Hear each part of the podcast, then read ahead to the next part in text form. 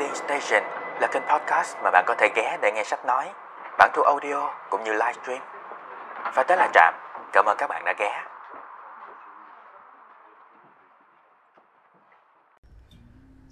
Mắt biết Nguyễn Nhật Ánh Chương 3 Tôi và Hà Lan càng ngày càng chơi thân với nhau Những năm lớp 4, lớp 5 Hai đứa tôi không chỉ cặp kè với nhau trong lớp Mà khi về nhà Tôi và Hà Lan cũng không rời nhau nửa bước.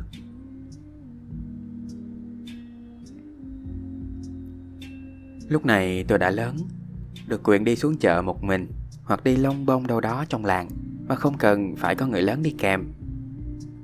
Và như không thể khác đi Tôi thường xuyên xuống chơi nhà Hà Lan. Trên nhà Hà Lan Ở cuối chợ Đo Đo Trên một con đường dẫn đến giếng cây đuối.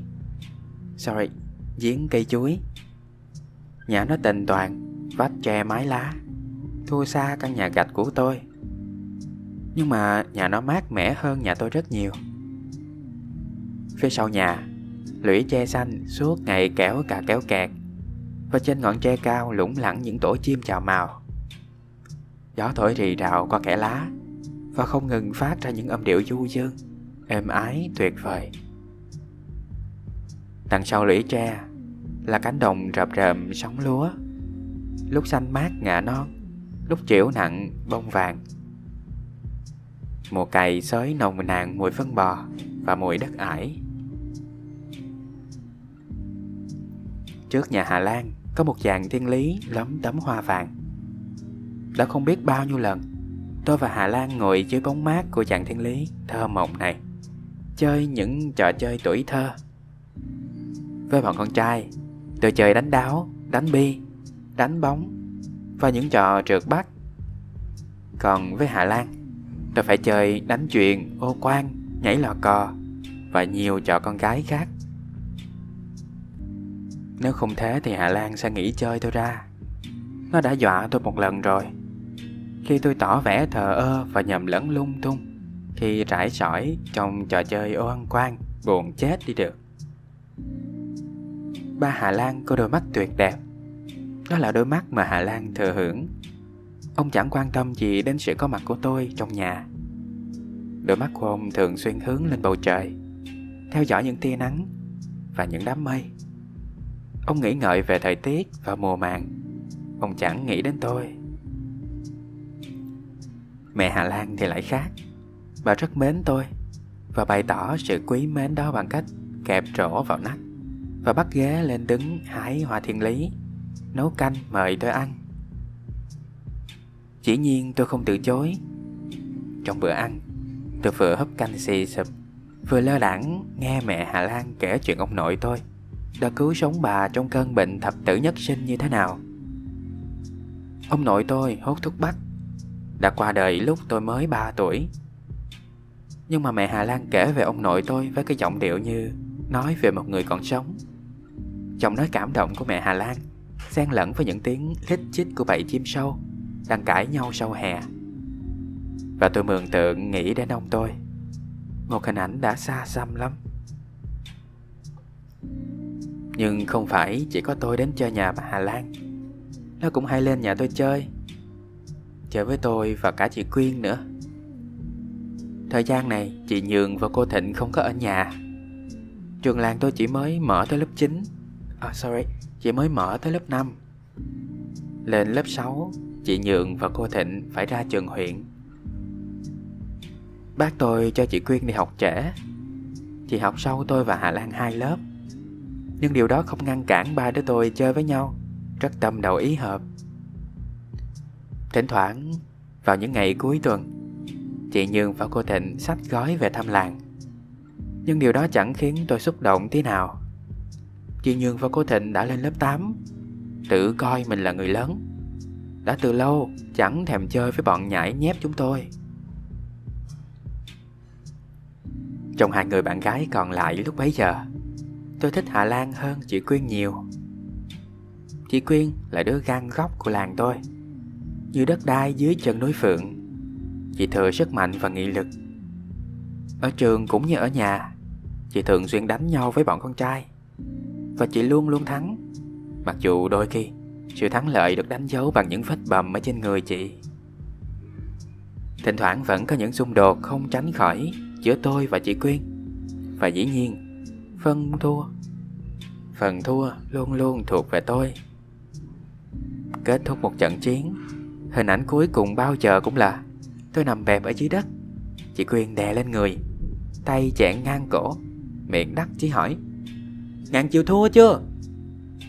Trong lúc đó, Tôi không còn cách nào khác là gật đầu. Vì vậy mà bên cạnh chị Quyên, Tôi không có dịp chứng tỏ được phần đàn ông của mình.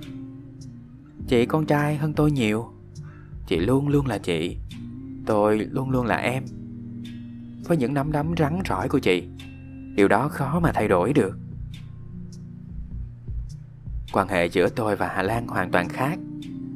Mặc dù đôi lúc hơi bướng bỉnh. Hà Lan bao giờ cũng là người bạn gái dịu dàng, Thậm chí có lúc yếu đuối. Nó cần sự che chở của tôi, Và tôi rất kiêu hãnh về điều đó.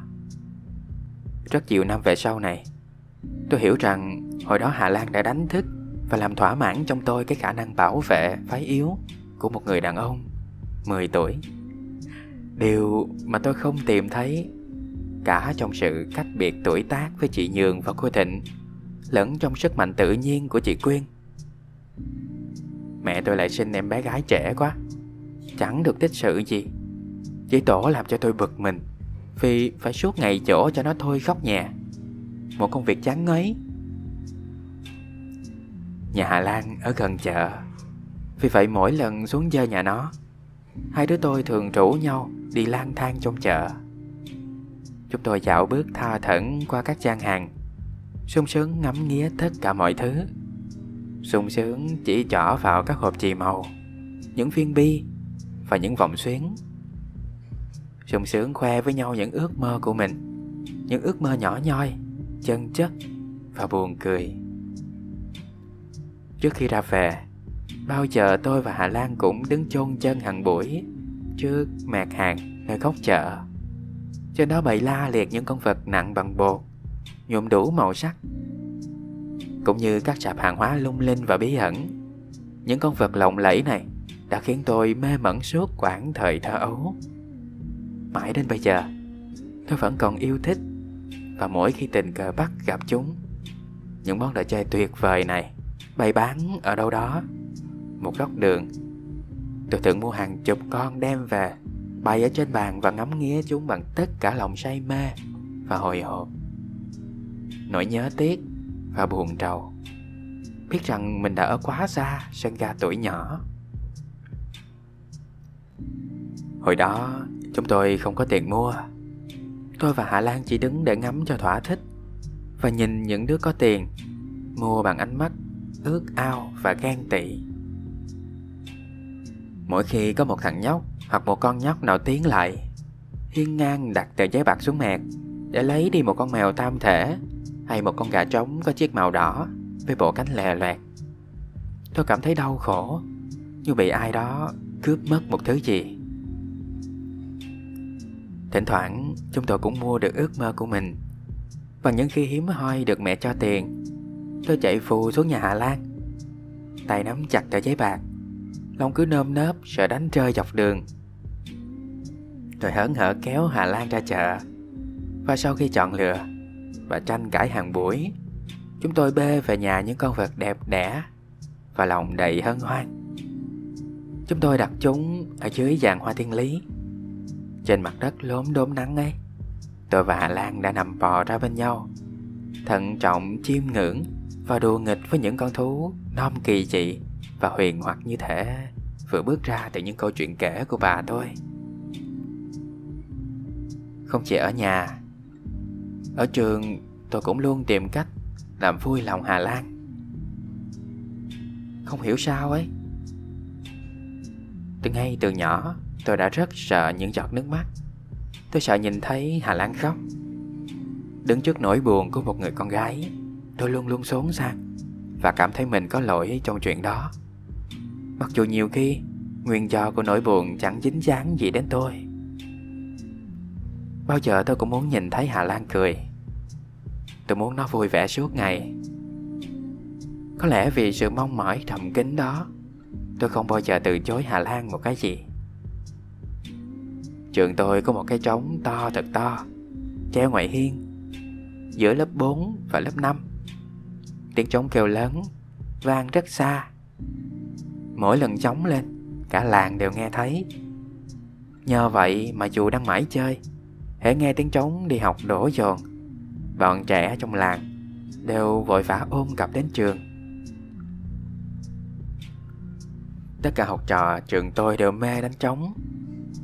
Được cầm trên tay, cây chùi nặng chịch, Thẳng tay chán vào mặt trống da bò, Để nghe âm thanh dội lên, Lan ra xa Và ngân nga khủng chiếc đằng sau các lũy tre. Là niềm ước mơ cháy bỏng của mỗi đứa chúng tôi. Nhưng chỉ có học trò lớp 5 mới được thầy hiệu trưởng giao cho nhiệm vụ đánh trống. Các lớp khác không được trớ vào.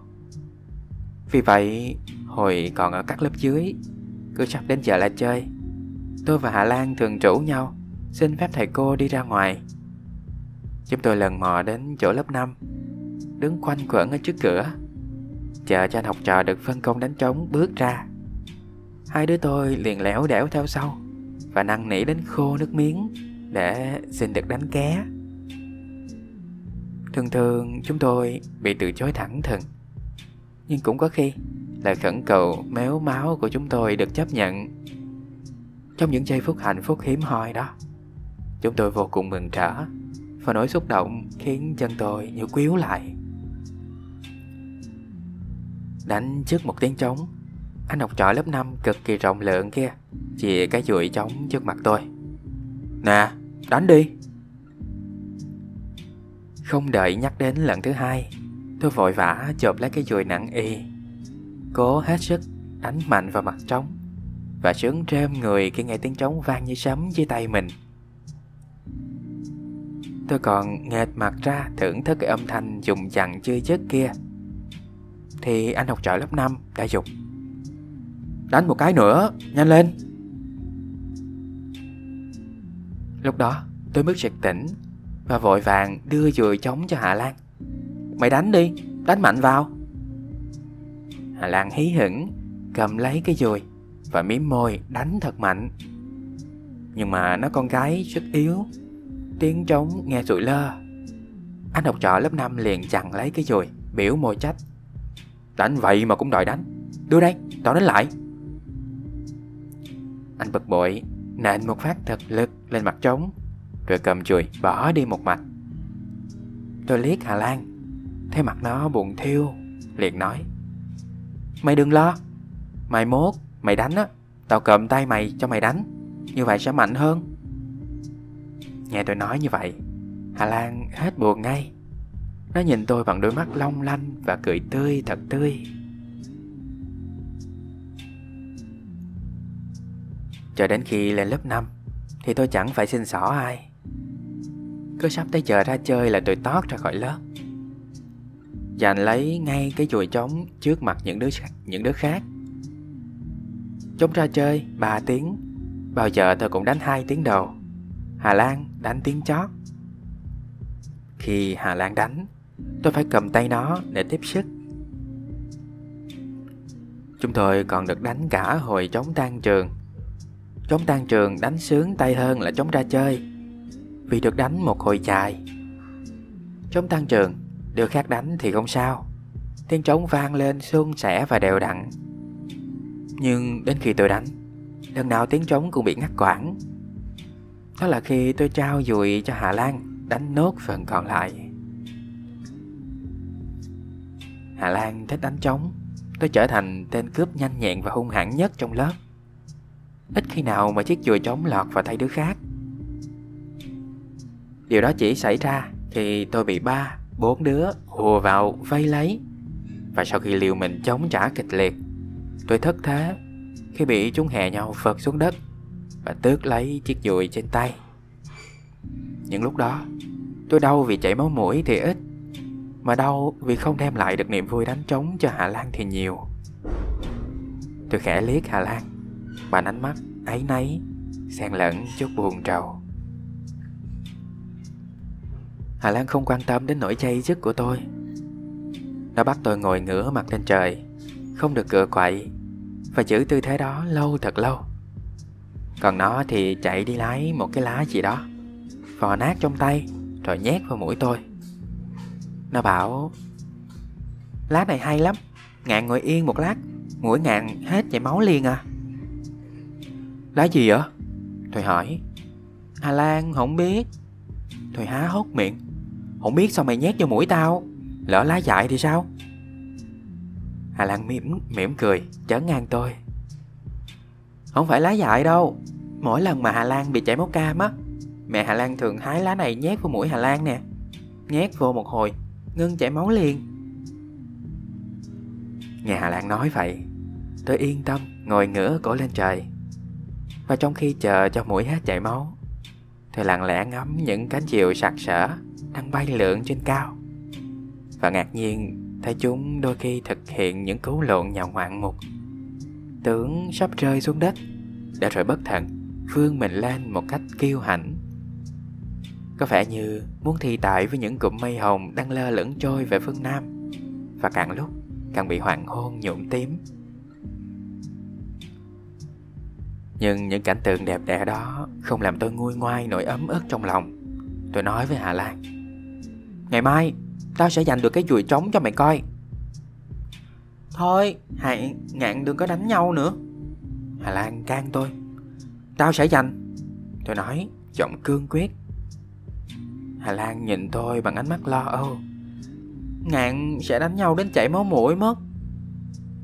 Tôi bướng bỉnh. Đánh thì đánh chứ sợ gì? Chảy máu mũi thì mày lại hái lá, Nhét vào mũi tao. Và ngày hôm sau, Tôi lại đánh nhau thật. Tôi lại chảy máu mũi Và Hà Lan lại chữa trị cho tôi. Chữa trị cho tôi. Nhưng lần này tôi chẳng thấy đâu Tôi đã giành được chiếc dùi trống. Cho Hà Lan.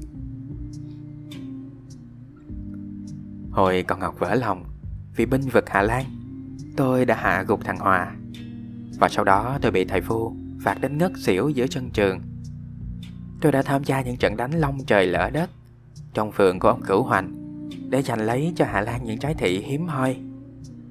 Bây giờ, Để thỏa mãn ý thích của Hà Lan, Tôi nện nhau như tử vì cái dùi trống. Nhưng không phải chỉ có vậy. Suốt những tháng năm thơ ấu, Đi bên cạnh Hà Lan, Tôi đã biết bao nhiêu lần vào sinh ra tử, Người đầy thương tích. Có ai đó đã đem khoe với Hà Lan những cánh, Những cái trứng chim, Những cái trứng chim sẻ xinh xinh Như những viên cuội tròn thỉnh thoảng chúng tôi vẫn nhặt được Ở bên bờ suối lá. Hà Lan liền nói với tôi, Nó muốn có những cái trứng chim giống hệt như vậy. Tôi liền nói với nó, Chuyện đó dễ ợt. Thế là trưa chủ nhật nắng chang chang, Tôi đợi ba mẹ tôi ngủ say Trón ráng leo xuống khỏi giường Nhón gót đi ra cửa và chạy vù xuống nhà Hà Lan. Tôi dẫn nó ra sau hè Và tôi nhìn thấy một cái thang Đang dựng cạnh đống trơm cao ngất kế chuồng bò. Mỗi đứa một đầu, Chúng tôi khề nệ vác cái thang lên trường. Đi đường Sợ bị người quen bắt gặp Mét lại với ba tôi Tôi dẫn Hà Lan men theo những bờ ruộng lồi lõm. Chúng tôi đi té lên té xuống, bung văng đầy mặt, nhưng lòng đầy háo hức. Đi một hồi, đến trường, Hà Lan ngồi dựa lưng vô tường nghỉ mệt. Còn tôi thì đi tìm tổ chim.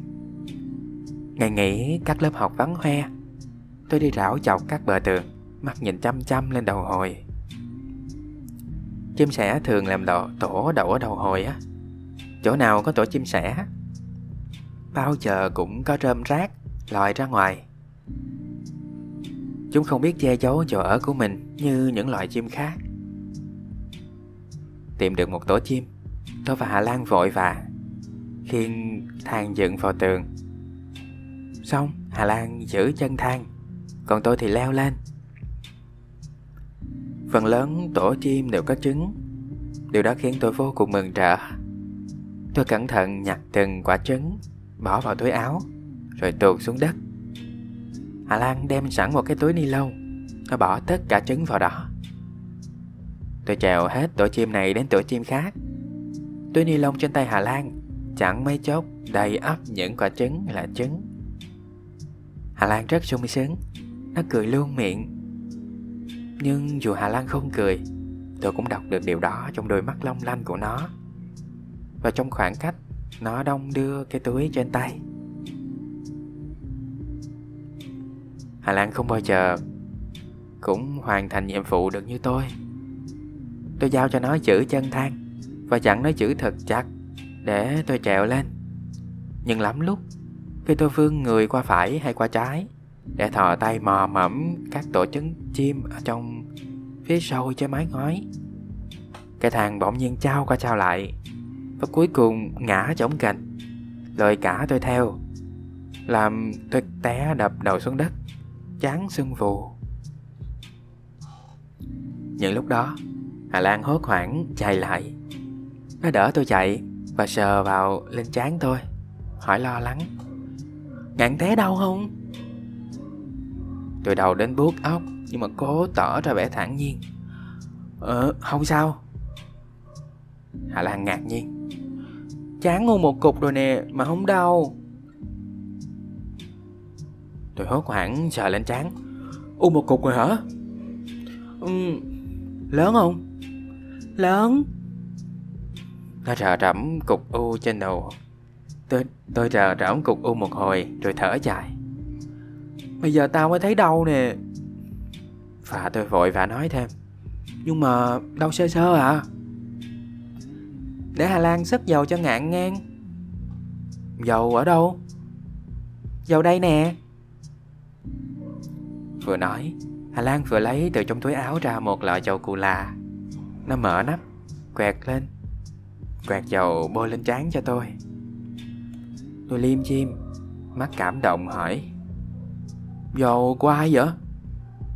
Của mẹ Hà Lan á. Một lúc nào mày cũng mang lọ dầu trong người hả? Hà Lan cười. Đâu có. Hồi nãy á, trước khi đi Hà Lan mới lấy lọ dầu đem theo. Hà Lan biết thế nào ngạn cũng bị u đầu à. Tôi biểu mồi. Xạo đi mày. Làm sao mà mày biết được? Biết chứ. Hà, Ngạn chuyên môn đánh nhau. Lại chúa hay té nữa. Thế nào mà chẳng u đầu? Hà Lan nói đúng quá. Rồi hết được dám cãi Đành phân trần. Nhưng mà hôm nay tao té là tại mày chứ bộ. Có mỗi một việc chữ than à Mà mày làm cũng chẳng ra hồn nữa. Trước sự hăng hái kết tội của tôi, Hà Lan sụi lơ. Ừ Là tại Hà Lan á. Ánh mắt buồn bã của nó Khiến tôi sốn sang khôn tả. Tôi bối rối nói Ờ thật ra thì Không phải tại mày đâu. Cái thang đổ là do tao á. Tao cứ nhòi người tới, nhòi người lui à. Thế tôi sẵn lòng xóa tội cho nó. Hà Lan mừng lắm. Niềm vui của nó khiến tôi vui lây. Tôi liền hào hứng. Bây giờ mày ráng giữ thang cho tao nha. Tao trèo lên, lấy trứng tiếp. Hà Lan chớp mắt. Ngàn còn u đầu kia mà. Tôi cười, Không sao đâu. Tao hết đau rồi. Thế là tôi lại tiếp tục trèo lên các tổ chim. Hà Lan lần này cẩn thận hơn. Nó miếm môi, Ôm chặt chân vào thang. Ôm chặt vào chân thang. Nhưng chỉ được một lát, Tôi vừa nhúc nhích. Cái thang lại nghiêng qua một bên, Hất tôi xuống. Nhưng tôi không bị dập chán. Mà bị chập mũi. Máu chảy ròng ròng. Tôi phải nằm lăn ra đất, Ngửa mặt lên trời, Cho Hà Lan hái lá Nhét đầy hai lỗ mũi.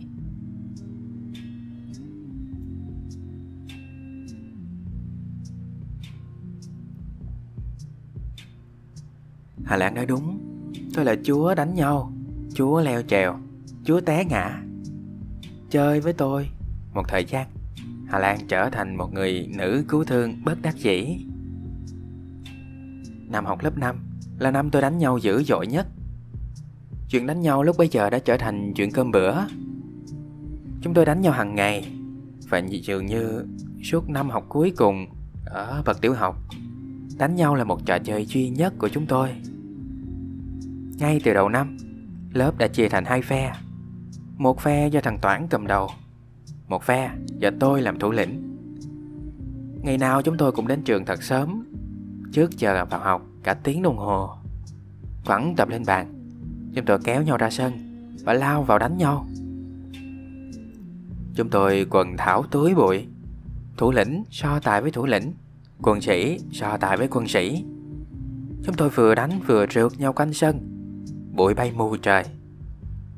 Tiếng bọn con gái hét lên the thé Đến khi tiếng trống vào học vang lên Trận chiến mới tạm lắng xuống. Để rồi bùng nổ dữ dội vào chợ ra chơi. Quả thật Chúng tôi không làm sao chấm dứt được cái trò chơi khủng khiếp Và đầy tính đàn ông này. Nhất là khi nó được bắt đầu một cách tốt đẹp đến mức Không một đứa nào trong chúng tôi giữ được mình, Lành lặng trong ngày đầu ra quân.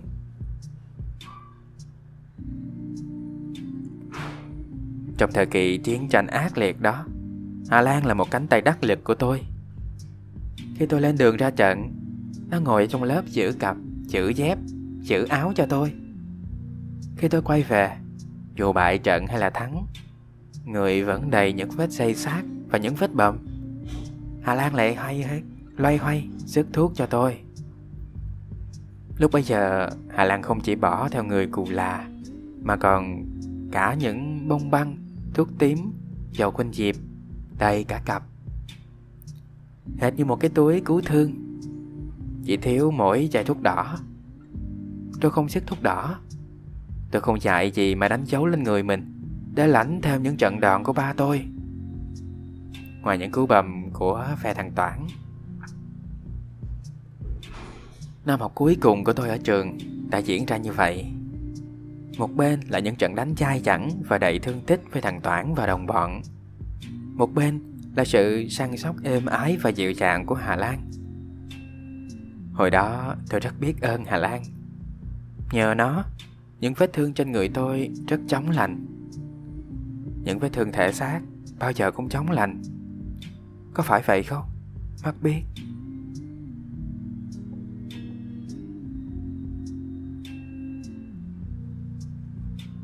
Thì đậu vào lớp 6 Tôi và Hà Lan ra trường huyện, Phân nửa học trò lớp 5 ra trường huyện. Những đứa thi rớt ở lại làng, Có những đứa học đúp lại năm lớp 5 Có đứa nghỉ học hẳn Ở nhà phụ giúp cha mẹ. Tôi ra huyện, Ở nhà của bà Năm Tự Nơi cô Thịnh và cô Nhường đang trọ học. Bà Năm Tự non khá giống tôi, Cũng nhỏ người, Hiền lành. Miệng lúc nào cũng nhai trầu Cái ống nhỏ luôn luôn nằm ở dưới đầu trường Những năm ở trọ và ở nhà bà Năm Tự, Tôi nhớ mãi cái món canh rau chèn Trong vườn của bà, Rau chèn vô thiên lũng Chúng mọc chen chúc với cỏ dại Và sinh sôi nảy nở bất tận. Chiều nào bà Năm Tự cũng cắp rổ ra vườn hái rau. Nhưng tôi không hái rau chèn cùng bà. Tôi thích lùng sụp các bụi rậm Để hái bông vũ dẻ hơn. Bông vũ dẻ màu vàng, Cánh cứng, Lớn bằng đầu ngón tay cái, Thơm lừng mùi dầu chuối. Bỏ một bông vũ dẻ vào túi áo, Ba ngày sau, Người còn thơm ngát. Bà Năm Tự cũng không cần tôi ái rau giúp bà. Rau chèn mọc um tùm, Chỉ cần quơ tao ra, Quơ tay ra là hái được cả nắm Bà rủ tôi ra vườn là để nói chuyện cho đỡ buồn thôi. Chồng chết, Con trai lớn đi lính ở tích buôn mê thuật.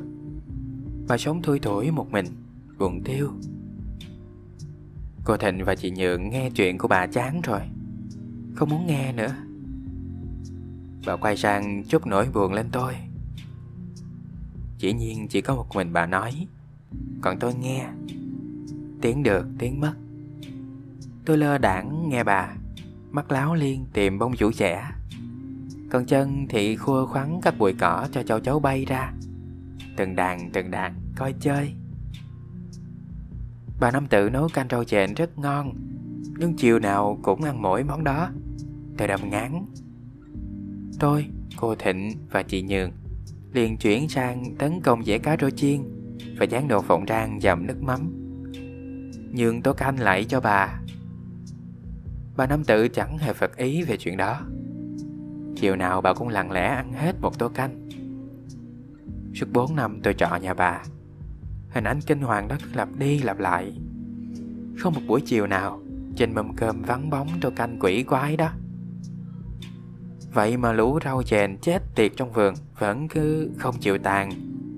Chúng mỗi ngày một tốt hơn. Hà Lan không phải ở trọ như tôi. Nó ở nhà một ông chú. Chú nó chạy, chạy xe cho một hãng xe đò thành phố Có đại lý ở huyện. Nhà chú nó ở khác phía với nhà bà Nam Tự Nên tôi và Hà Lan không thể đi chung với nhau Như hồi còn học ở trường làng. Đến lớp Chúng tôi cũng không kịp ngồi Không có dịp ngồi cạnh nhau nữa. Ở trường trung học con trai ngồi riêng, Con gái ngồi riêng. Hà Lan ngồi ở đầu bàn dãy bên trái, Tôi ngồi ở đầu bàn cuối dãy bên phải. Cách nhau như hai mặt trời, mặt trăng. Lên lớp 6 Chúng tôi lại phải mặc đồng phục. Con gái mặc áo dài trắng, Con trai mặc áo trắng quần xanh. Bỏ áo vô quần Gài dây nịch hẳn hoi. Cách ăn mặc chững chạc khiến chúng tôi lớn hẳn lên. Điều đó đối với tôi quả là một tai họa. Khi trở thành người lớn, Bọn con gái đâm ra không thèm chơi chung với đám con trai nữa. Hà Lan cũng vậy. Chợ ra chơi, Nó cứ lẻo đẻo đi theo đám bạn gái của nó, Túm tụm dưới những hàng chương liễu, Chạy chọc theo hàng rào canh trường. Đó là sân chơi bất đắc, Bất gì bất dịch của bọn con gái. Còn bọn con trai chúng tôi Thì tung hoành trên khoảng sân rộng mênh mông còn lại. Suốt quãng đời trung học, Hà Lan ngày nào cũng ngồi lẫn trong những tảo trắng dưới gốc dương liễu, Bỏ mặt tôi với những buồn vui không người bày tỏ. Những ước mơ xa vời Và những trận đang đánh nhau càng ngày càng hiếm hoi, Nhưng không thiếu những vết bầm đáng giá, Luôn luôn hoài vọng bàn tay chăm sóc năm nào. Chỉ có những ngày cuối tuần Trở về thăm làng Tôi và Hà Lan mới trở lại là những đôi bạn trẻ ngày xưa khi còn bé. Chiều thứ bảy nào cũng vậy, cứ đến khoảng 5 giờ là ba tôi chạy xe gắn máy ra huyện đón tôi về. Đến tuần thứ ba thì mẹ Hà Lan nhờ ba tôi đón giúp cả Hà Lan nữa. Đối với tôi, đó là một ngày đáng nhớ. Chỉ nhiên Hà Lan không chịu ngồi chung với tôi ở yên sau. Nó mắc cỡ. Điều trước đây chưa từng có. Tôi đành nhường yên sau cho nó. Lên ngồi đằng trước với ba tôi. Tôi ngồi nhấp nhõm như con cóc, Chân đạp vào sườn xe, Tay bám chặt ghi đông. Lòng cứ nơm nớp. Tôi sợ té dọc đường. Té khi xe đang chạy, Chắc chắn không chỉ u đầu và chập mũi. Mà tôi sẽ nằm quay lơ ra đất, Chết thẳng cẳng. Nhẹ nhất cũng què tay hay là quẹo cổ? Hà Lan sẽ nghỉ chơi với tôi? Tôi nghĩ vậy. Tôi gồng mình, Nắm khư khư cái ghi đông Tay mỏi như Tôi cứ nắm như thế, Mãi đến tận rừng sim. Rừng sim nằm ở ven làng, Cách chiến cây dúi non bốn cây số. Bao giờ về ngang rừng sim, Bà tôi cũng dừng lại, Để xe bên vệ đường và dắt tôi vào Hà Lan vào rừng hái sim. Có khi tôi và Hà Lan để mặc ba tôi đi sâu vào rừng hái sim một mình. Chúng tôi lom khom đi tìm bông chủ rẻ, hoặc tìm hái những trái trà là trên những cành nhánh đầy gai. Gai trà là là chích đau thấu xương. Khi chảy máu, tôi thường đưa ngón tay lên miệng, ngậm cho đến khi về nhà, mà vẫn còn buốt.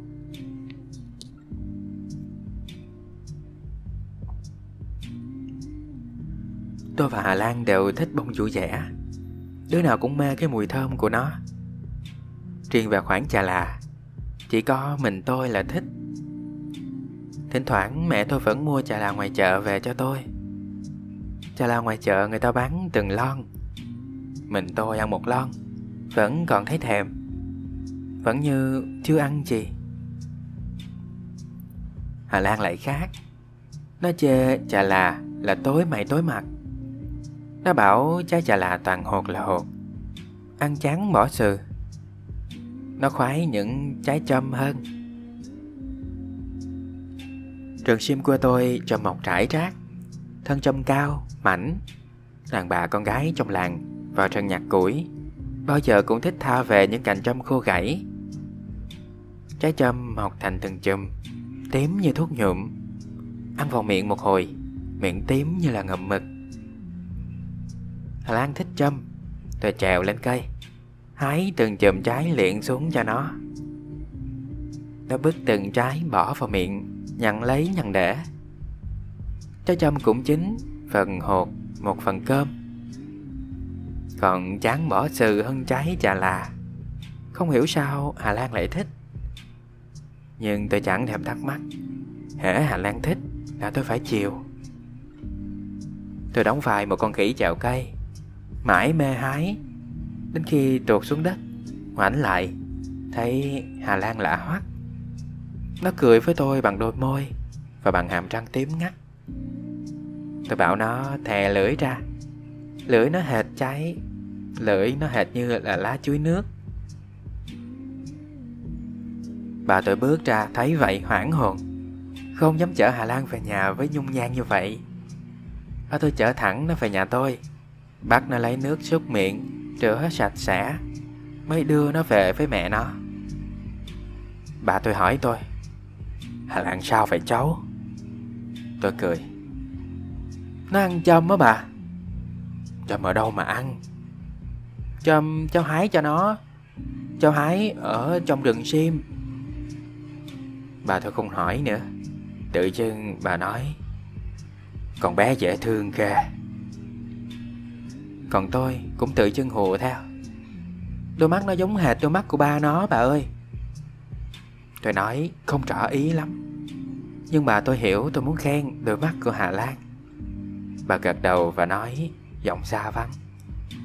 Nhưng mà đời nó sẽ khổ đó. Những tiếng cuối cùng, Bà hạ giọng như muốn tôi vẫn nghe, Nhưng mà tôi vẫn nghe rõ. Không hiểu sao, Tôi lại buộc miệng nói. Lớn lên, cháu sẽ cưới nó làm vợ. Bà ơi. Bà chật mình. Nhìn tôi một thoáng. Ánh mắt của bà cho tôi biết rằng, Bà xem điều tôi vừa nói là một ý định đứng đắn và chững chạc.